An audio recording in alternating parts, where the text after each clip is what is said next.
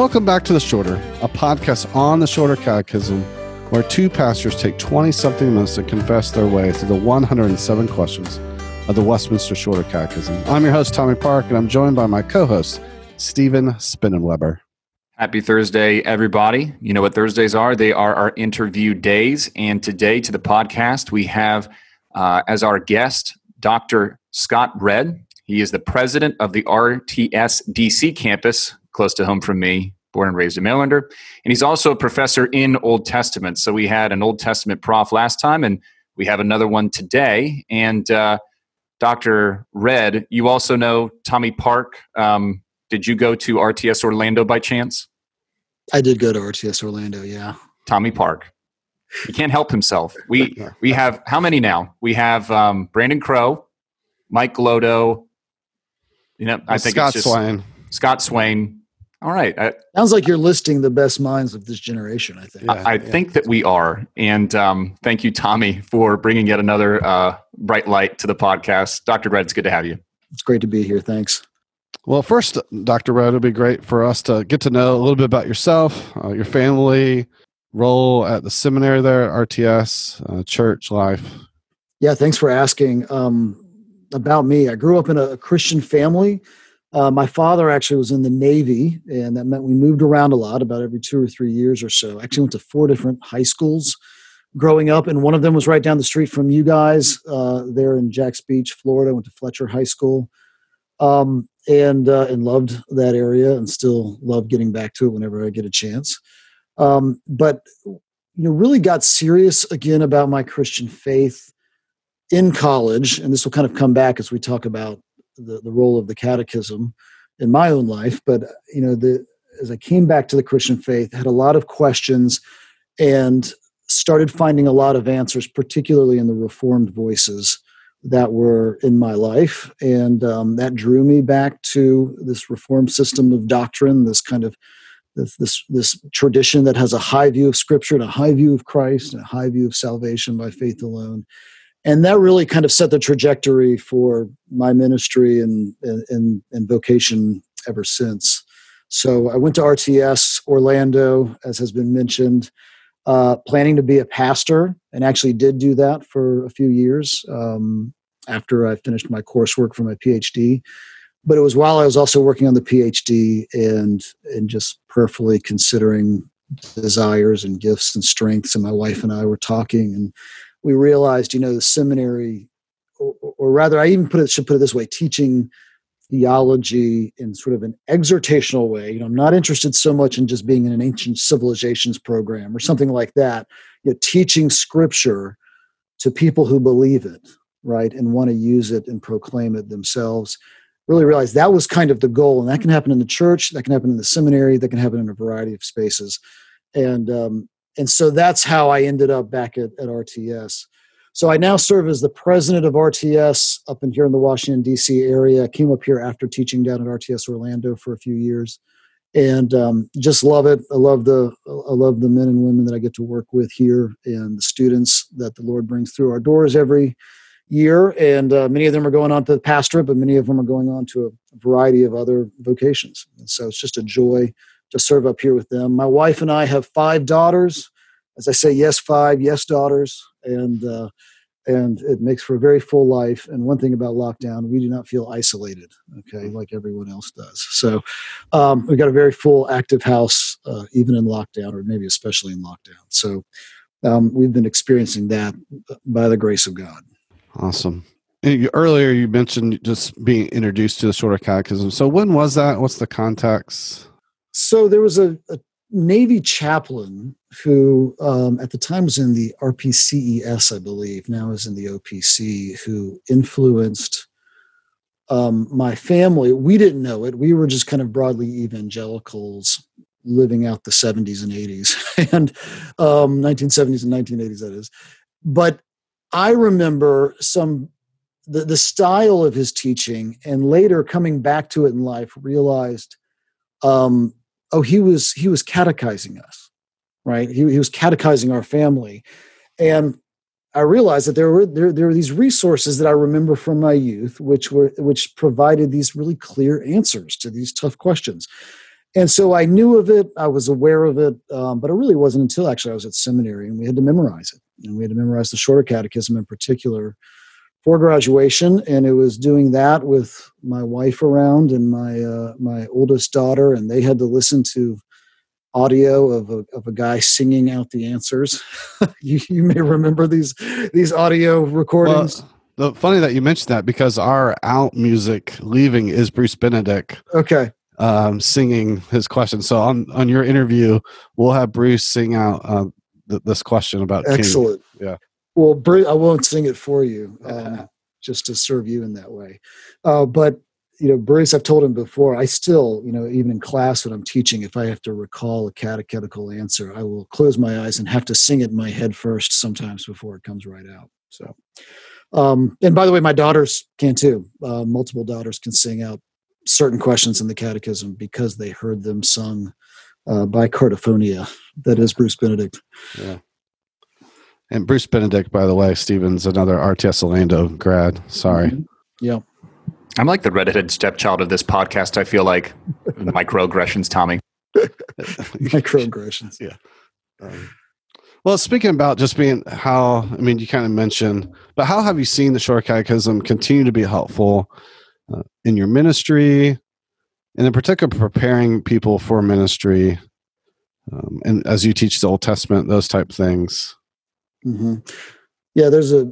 I think there's kind of an emphasis that a lot of Christians may have uncritically on sort of spontaneous theological definition or spontaneous theological description, and um, when we do that, in other words, the idea that you know you should be able to say who God is just off the top of your head sort of developing your own terms and ideas or something. And when we do that, we miss the fact that we have this incredible witness of people who have thought deeply about this faithfully, that the Lord's been illuminating the scriptures to Christians long before we walk this earth. And what I found is that when, uh, and this is kind of the one of the one of the great benefits of all creeds and confessions that are that are faithful, but the creeds and the confessions of the church. Um, when I'm thinking through theology, I want to be curtailed by the settled confessional opinion of the church in history, of the communion of saints. And there's something about praying to God, and as I'm praying, making sure that I'm honoring Him as infinite, eternal, and unchangeable, and as being wisdom, power, holiness, justice, goodness, and truth. Right? I mean, there's there's something about that and the catechism gives me that terminology it lets there it lets there be these conversation partners in my own faith that go beyond just my own sort of spontaneous recollection of, of a text or an idea and um, that might be kind of complicated but you know where that shows up in in raising up my own children is that when they ask questions sometimes we can say well what is sin right? you know, is any want of conformity, right? You know, you can kind of start working through these ideas, and they go, "Oh yeah, I do know the answer to that. I do have somewhere to start." And um, that, for me, has been a real benefit of the Catechism, even as a theologian and a seminary professor, is that we have this wise, considered description or accounting of our beliefs and uh, and I can rely on it and go back and I can rely on it and I can trust it and it's tried and true. So, quick question: Do you have a favorite shorter catechism question? Um, I think the definition of God or what is God is probably the one that I refer to the most. Um, I will say that. So the ones I just the two that I just cited now I think about it are probably the ones that I think the most about. Um, there was a I remember when my oldest daughter was probably four years old. We were talking about it, and she had heard the the, catechism, uh, the catechetical question about what is sin. And I remember her turning to me and saying, "What? Is, how does she? How does she say it? She said conformity wrong. She didn't know what conformity. She didn't know the word conformity, right? Um, and she she said something like, "What's formity?" And I said, "Well, it's conformity. It's being it's being aligned to something." And she says, "Well, what does that mean?" And I, I in a flash of of uh, inspiration, I said, "Well, okay, here's here's a straight line, and here's us." Okay, sorry for the hearer. I'm making a motion with my hands. Okay, where I'm pushing a curved hand up into a flat hand. Sorry to do that on, a, on an audio format. Um, but I said, this is conformity. And it kind of showed how the hand is pushed into the shape of the other hand. And even to this day, whenever this is cited in church or something, she she steals a glance at me and I steal a glance at her and we go like this. You know, and it's kind of this thing, it's like, you know, this thing is developed. So for sentimental reasons, I, I might have to say, what is sin? Imagine that. You know, what is sin is the uh, is one of my favorite questions because it does remind us what are we what, what what's going on? We're being conformed we're being conformed to Christ and to God and to his character. That's a good answer. Well, we hope that you're equally as excited today about question 26, uh, the question for which we called you here today. How doth Christ execute the office of a king? Christ executed the office of a king in subduing us to himself, in ruling and defending us, and in restraining and conquering all his and our enemies.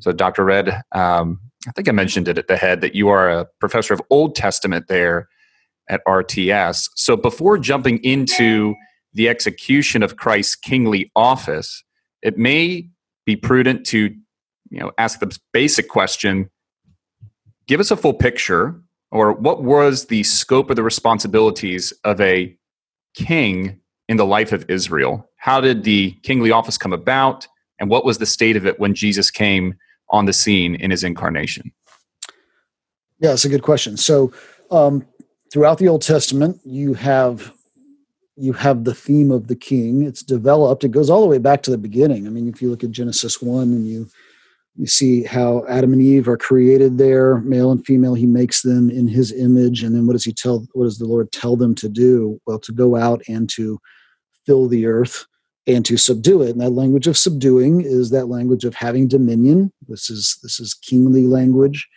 And while there's a there, are a lot of priestly themes in Genesis one about God kind of building His temple and establishing His image, there's also this little you know seed of a king planted in there that that is what human humanity is supposed to do is to have dominion. And we see this also in Abraham in, in Genesis 17, where the promise is reiterated to him that he'll have a nation, he'll have a people, but it also says that kings will come out of you you know, it's kind of interesting that even at this early stage in Israel's redemptive history, the idea of kings coming out of Abram is already a, part of the plan. You know, in the Mosaic covenant, there are stipulations for how the king ought to live and how he ought to be engaged with the law. And so by the time we get to First Samuel and we have the people saying, "Make us a king" or "Give us a king like the king of the other nations," I think some Christians misunderstand that as saying that it's wrong to have a king. Um, but we've been told there was going to be, be a king all the way from the beginning. The, the, problem is that Israel wants to have a king like the other nations. It's not that she wants a king. And when we see David established over and against Saul, by the way, Saul is the king who's like the other nations, and he fails because he he despises his covenantal commitments to the Lord. Um, but when we see David show himself to be a, a man after God's own heart, we see the kind of king that we ought to want right? And this is this covenantally faithful king. And it's it's in that arrangement that the Lord reveals that he has promised David uh, a throne, a dynasty forever. That David will be his um, his king for all time, or that is the Davidic line will be his king for all time. And that now establishes this anticipation. Okay, actually if you read kings you know first kings first kings is really asking okay is this the son of david we've been waiting for that is solomon and he seems to kind of start off in a way that he's going to be that kind of great king and yet he fails and his heart is divided and so we await throughout the rest of old testament redemptive history for the the king to come who will be the king who will establish the throne in the way that David anticipates, in the way the Lord promises David uh, in Second Samuel seven. So by the end of the uh, the Old Testament, and by definition, the opening of the New, um, you know, if, if the curtain were to close, as it were, on the play of the Bible, and you're about to go to intermission, and the Old Testament, which is the first part, is closing, you know, you really end with Nehemiah praying by himself, "Lord, don't forget about us." At the end of the book of Nehemiah. And when it opens, you have John the Baptist. You know, we could start there, depending on which gospel we want to start with. But we have John the Baptist walking out saying, Repent and believe, right? He's calling people out into repentance. And what is he doing? Well, he's establishing or he's he's foretelling of the coming of the king. And Jesus claims that for himself in a variety of ways. One of them is is through him marching into the northern kingdom. You know, after his baptism in John and going out in the wilderness, he lives out Israel's redemptive history and succeeds even where she fails.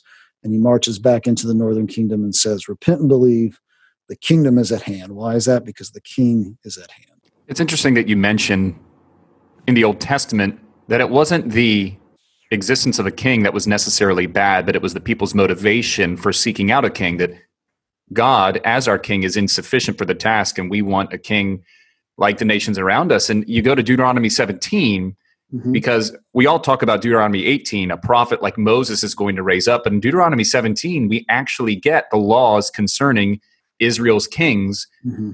decades before the institution of the kingship. Uh, so uh, I, I think that's a good point that the Bible was anticipating a king, and we need a king to rule over us defend us, subdue uh, all of, subdue us, and defend us against our enemies. So, thank and, you.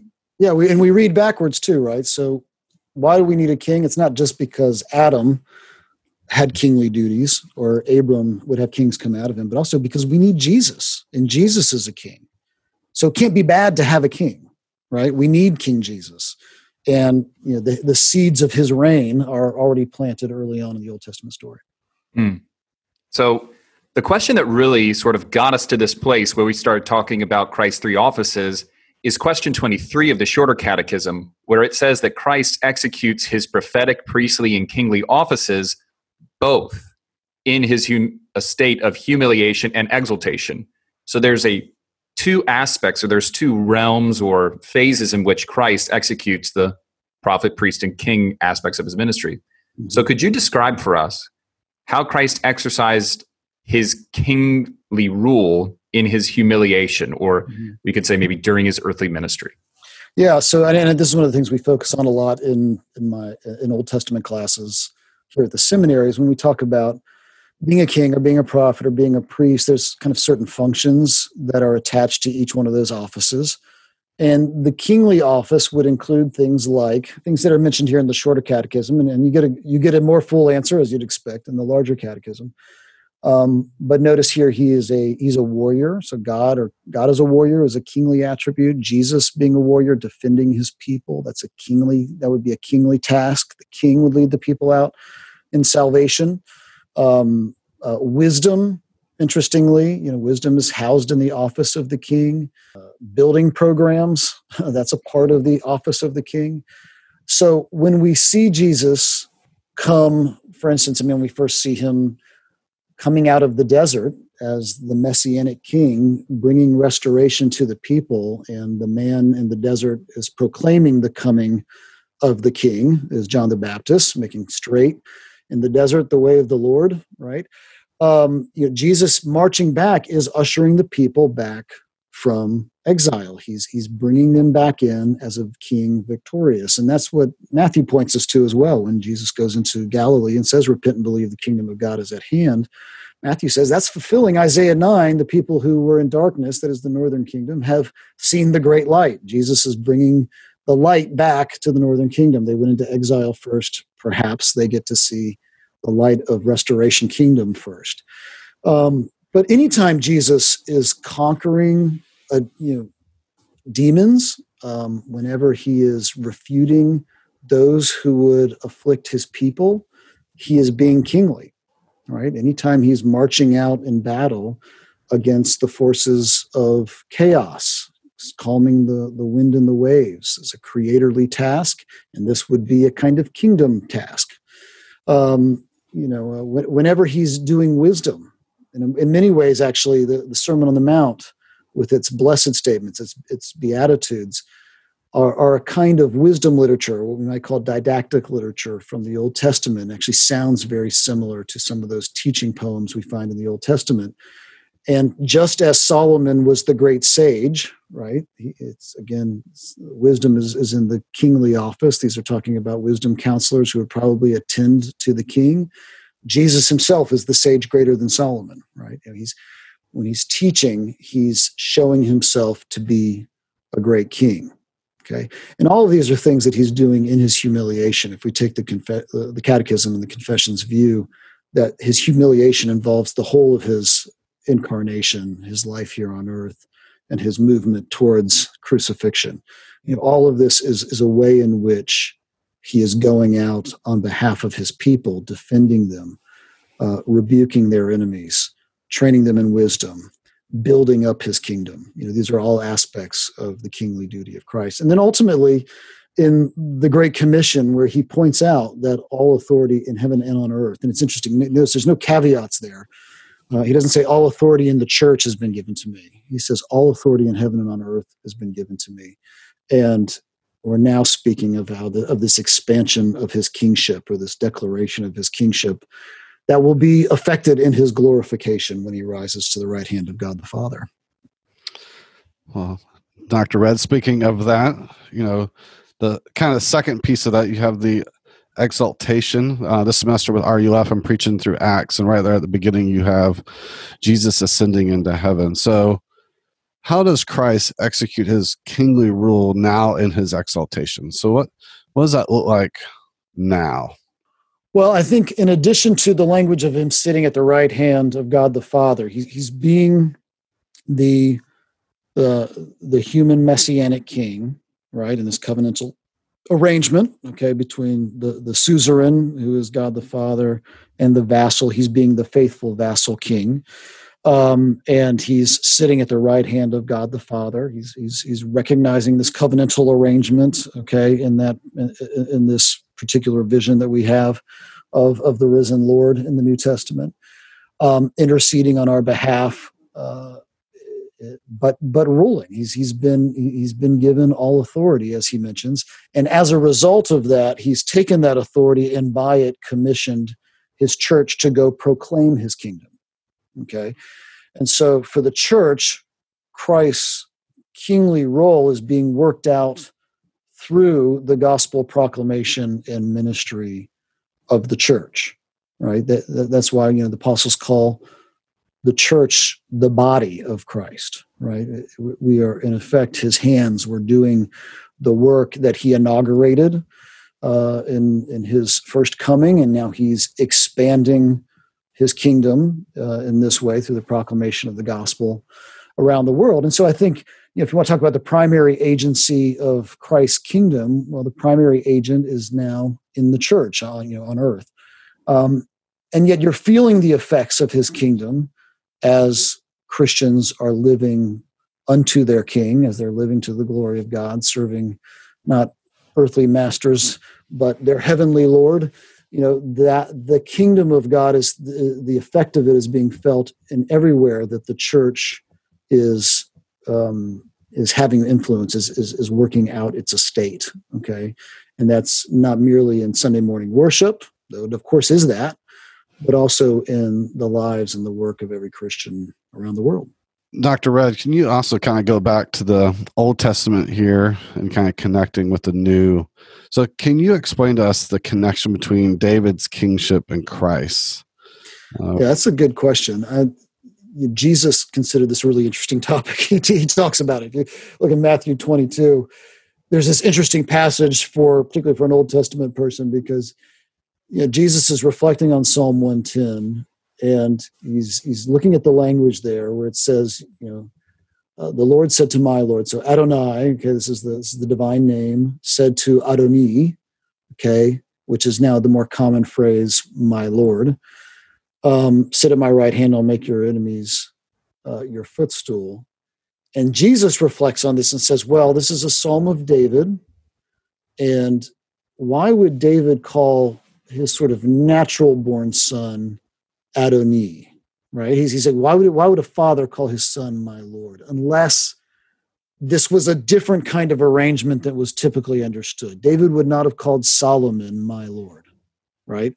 it's an interesting little interpretation that Jesus is doing here of the Old Testament. It's really fascinating to me because he's saying, now notice in there already in this in this well-known psalm to you Second Temple Jewish uh, your Second Temple Jewish audience, in this well-known well-known psalm, it's almost as if the seeds of the fulfillment are already planted in the psalm, right? And he's saying clearly David is speaking of a different kind of son who will establish his reign. So Jesus is the son of David, and that he's in the line of David. And I think we would say with Matthew 5 17 and elsewhere, Jesus is fulfilling the Old Testament. So he's fulfilling those promises that the Lord gives to David in 2 Samuel 7. He's fulfilling it by being or establishing the forever throne in the line of David. Um, so he is he is natural born, as it were, out of David, and yet at the same time, he's the different kind of kingly heir than you might expect, right? Because he is indeed the incarnate Son of God. So um, he's a fulfillment of those things. I, I, think of David, I think actually all of the covenants in the Old Testament is establishing the groundwork so that we can understand the work that Jesus is himself doing, right? It, it's, it's, it's a kind of blueprint so that we can understand the kingdom that Christ has brought to bear. And, and in order to understand how Jesus is fulfilling this role of human king, okay, because he is very human, okay, not merely, merely very God, um, we have to understand him as fulfilling this promise of a son of David who would establish uh, a throne that would last forever. So, as we kind of joked about earlier, we both went to RTS Orlando, so we both have a little bit of Richard Pratt deep down inside, is my assumption. uh, so, so what aspect of Christ's kingship do you think is most overlooked by Christians today? You know, kind of moving more. Oh, I just practice. have to cite Richard Pratt because yeah. I mean, Actually, I mean, something Richard would always point out. This is, I think, this is a good point that um, I think in, in, sort of unexamined evangelical belief in, in, practice, the idea of God being our Father, um, the idea of Jesus being our King is sort of one of intimacy. Even Father is kind of more like I can, you know, because God is my Father, I can. Uh, you know, I can, I can I can go to him with this sort of like presumption, perhaps, or something like that. Um, he's my daddy, right? Abba means daddy, which actually isn't the case. But um, you know, this this whole idea. And by the sorry if you've ever preached it, I know it preaches, but it doesn't work linguistically. Um, you know, the idea of God being Father is that God is our royal Father. He's our He's our King. We go before Him because we have the spirit of sonship in Christ. I'm going to get to Jesus as King in a second. So when we go before the Father as King, we're going in still with reverence and awe and worship. He's the, this is the King, right? We're coming before the King. Um, and we can only do so because we're coming before him in, in under the rubric of uh, the faithful King Jesus. Okay, and so I think we can sometimes miss Jesus when we talk about Jesus being our Savior. Um, the idea of bringing salvation is a kingly task. This is this is Jesus is not merely calling us to have faith in him. I mean, he's calling us to have faith in him, but he, that, that faith is faith in Jesus, not merely as sort of someone who gets me out of my problems, but as my Lord, as my King, right? And as my King, as my wisdom teacher, as the one who goes out in battle ahead of me and gives me the victory against Satan, sin, and death. Okay, when I come before Jesus, um, he's not just my bro, right? He's, he's not just my friend, though he is that, he's my kingly friend, right? And I think we miss that sometimes. We miss, we miss the fact that because Jesus tells us things, um, that should have an incredible, uh, incredible influence on, on what we believe and how we believe, even against maybe some of the directions that we see in this world around us. Sometimes I'll tell people, I believe this because my king told me this was the way it was, right? I, I, could say that for Mosaic authorship. I believe in Mosaic authorship of the Pentateuch because my king tells me Moses wrote it, right? And that's not fideism. That's not just kind of some sort of raw, easy believism. That's me submitting to the kingship of Jesus Christ. Yeah, Jesus is definitely a friend for sinners, but he's also our king. He there's the it connotes this aspect of authority that he has an authority over our lives. So just to clarify, Abba doesn't mean daddy. Tommy, you're going to have to change your sermon manuscript, uh, you know, for next time you preach here now. See that? You can take it out if you want. I mean, he, he it's, it's, translated right after. It says Abba, Abba Pater, Father. Yeah. this is why we got the Old Testament prof on yeah. the uh, on the podcast. They so, like they like to shake it up. We do. So, yeah. So, last question, Doctor Wet Redd. Uh, just thinking through this practically, what are some resources? One thing that we like to do here at the Shorter is to give our listeners resources. Uh, we often we want them to continue this conversation. We don't want them to listen to your our great minds think through this and then like, all right, that's cool. But what are some maybe a couple resources, books, maybe people to go listen to um, to continue to think through this uh, kingly, the kingship of Christ in their lives? That's a great question. Um, I think, kind of generally speaking, I've benefited much from the work of John Frame, uh, uh, particularly his Lordship series. Um, he's doing this kind of large multi volume project of trying to lay out what a system of Christian belief would look like, you know, systematic theology, really, if understood in light of the Lordship of Christ. And so that's kind of the prevailing grid through which he's looking at Christian belief. And, and it's quite convincing to me and I think it's a very balanced view of Scripture. So I think anything by John Frame in his Lordship series, some of that's a little more technical than others. You know, Doctrine of the Knowledge of God, for instance, his work on epistemology, um, you know, might uh, might be a, a, stretch for some folks, um, but all of his work I think is beneficial. Um, Dick Belcher, one of my colleagues here at RTS, wrote a book on the Messiah in the Psalms. It just came out. It came out in 2006, I believe, um, and that's a great study just of messianic anticipation that we find in the Psalter, which is where we see a lot of this kingly anticipation, which we shouldn't be surprised by, of course, given David's central role there in the production uh, of the Psalms. But any good, um, any good biblical theology is going to delve deeply into a kingly, you know, a, a search of the kingly theme in the Bible. You know, one that comes to mind right away, of course, is um, you know, Herman Ridderbos, Coming of the Kingdom. Again, that's a bit of a stretch for some, but if you commit the time and the energy, uh, I think that book will just expand your devotional life and your understanding of Christ as King. And if you want something a little bit more accessible, you know, Greg Beale um, uh, has a theology, a biblical theology of the New Testament that's um, got a chapter. It's got a couple of chapters dealing with the themes surrounding the kingship that I think is going to be a great resource for for anybody.